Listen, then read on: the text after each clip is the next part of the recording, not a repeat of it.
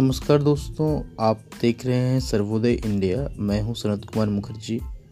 और आज जिस विषय पर मैं बात करने वाला हूँ, वह एक बहुत ही महत्वपूर्ण विषय है आदिवासियों के संदर्भ में। पूरे देश में 12 करोड़ से ज़्यादा आदिवासी रहते हैं और अभी हाल फ़िलहाल में झारखंड विधानसभा ने एक प्रस्ताव पारित किया है, सरना कोड को लेकर। झारखंड विधानसभा ने कहा कि सरना कोड आदिवासियों को मिलना चाहिए, क्योंकि आदिवासियों की पहचान एक स्वतंत्र धार्मिक समूह के रूप में होती रही है।